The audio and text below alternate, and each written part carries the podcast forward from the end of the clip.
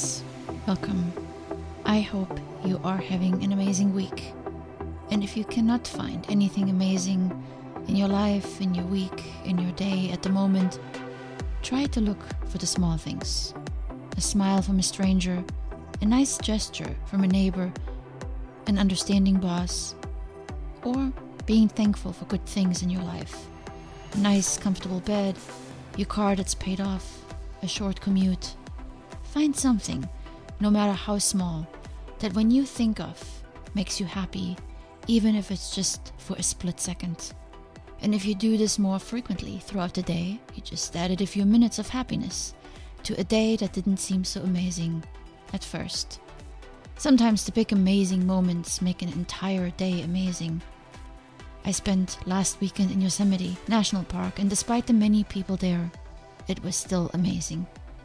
I could talk the entire episode about all the wonderful moments I had there, but I only want to share one, the last one. After a long day of climbing on Sunday, and on our way out, we stopped at a riverbed. The water was freezing, but we needed a refresh. And as I lowered myself slowly in the shallow water, my climbing partner pointed behind me. And as I turned around, there was majestic El Capitan hovering over me. What a beautiful finish to an amazing weekend. Something I will keep in my memory for a long time. Fresh, cold mountain water, the last rays of sunlight on me, and the wall of my dreams behind me. The wall that one day I want to climb. We all can find moments like this in our day, but we have to hang on to them because the monotony of the daily grind wipes them out quickly. I often look at my Instagram feed so I can inspire myself. Yes, I post pictures and comments to motivate others, but I also use it for me. The pictures of my trips bring joy into some of the days that are less amazing, and I have those too. So if your day is gray and bleak today, try this little tip Find something small to inspire yourself. A memory from a recent trip, maybe. And maybe it is even something that is on your Instagram or your Facebook feed. But now, let's talk about today's topic, which also started with inspiration. I was inspired by a short video that Will Smith posted on Instagram. So inspired that I needed to record this episode today. Because never before have I thought about self discipline as self love. And if you've listened for a while, you know I talk a lot about self discipline. When we think of self love, we think of spa treatments, days off, relaxing on the couch, eating ice cream, and doing fun things. But when we think of self discipline, we often think of restrictions, of cannot haves, and we definitely don't associate joy with it. Often we associate punishment with the word discipline. We need to lose weight, so as a punishment we cannot eat ice cream for dessert.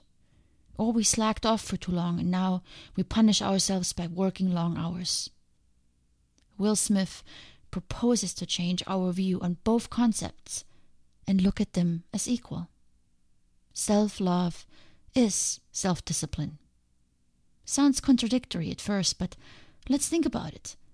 Will Smith says in that clip that self love is behavior towards ourself that is self loving. The pleasure in the moment may feel like love, relaxing, slacking off, eating that donut, sleeping in. I have found all these behaviors as pleasurable, but only in the moment. Later, maybe right after, or even months later, when my pants don't fit anymore I regretted every one of those pleasurable moments. I loved myself in the moment, but I didn't love myself afterwards. Instead, I felt guilty, unaccomplished, a failure. I'm sure you can relate. We all have to face these trade offs every day. Do we do what feels good right now, or do we hold off and seek a solution that works better in the long term? Do we suffer now by being disciplined, or do we suffer later by going for pleasure in the moment? I have found that true love is the love that lasts, just like the love in a relationship. When the circumstances are hard and you work through them effectively together, your relationship gets stronger over the long term. But when you give in to every fight and argument and don't put forth the effort to work things out, then most likely the love won't last very long. It's the same with self love. To truly love ourselves, we need to put forth a little bit of effort.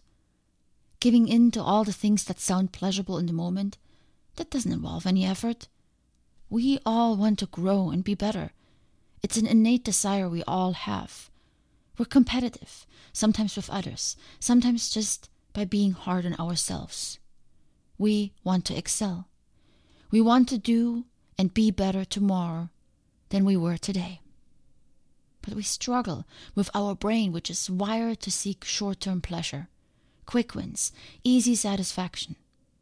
And this need to go for what feels good stands in the way of getting long term goals accomplished. But what would happen if we change our perspective? Instead of looking at discipline as something punitive, what if we think of discipline as self love? Because we love ourselves more than just this cookie, the one extra hour in bed, the alcohol on Saturday night, or the hateful Twitter posts. We love ourselves more than just the momentary outlet of pleasure.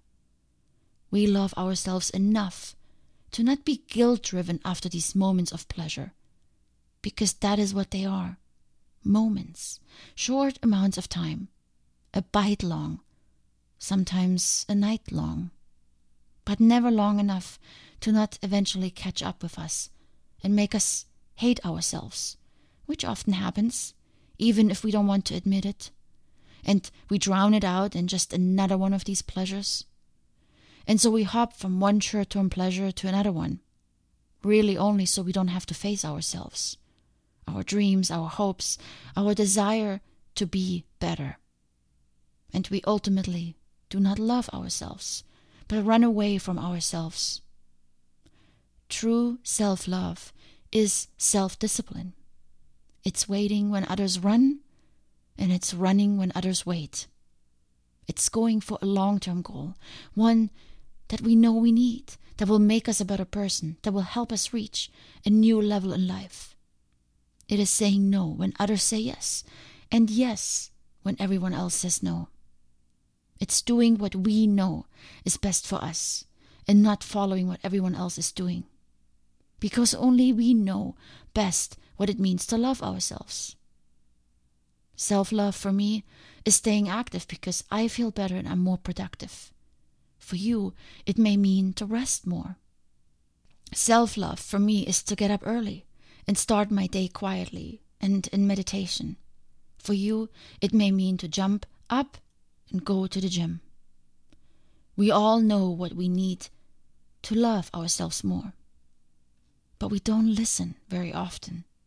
Instead, we follow whatever feels good in the moment because we wrongly assume that this is what self love is. But now you know. When you regret whatever decision you made in the moment, when you are not happy with where you are right now, when you repeat the same action over and over again, even though it doesn't get you any further, then you know this is not self love. Self love involves foregoing immediate pleasure for a longer term result, for a satisfaction that is lasting and that doesn't result in guilt. A big goal accomplished, a dream fulfilled, a long desired outcome reached happiness and fulfillment associated with something that took discipline to accomplish lasts. And it inspires us to take on even harder tasks. Tasks that require even more discipline and that result in even bigger self love. Do you see how much further you can get with a little bit of self discipline, with a little bit of pain in the moment?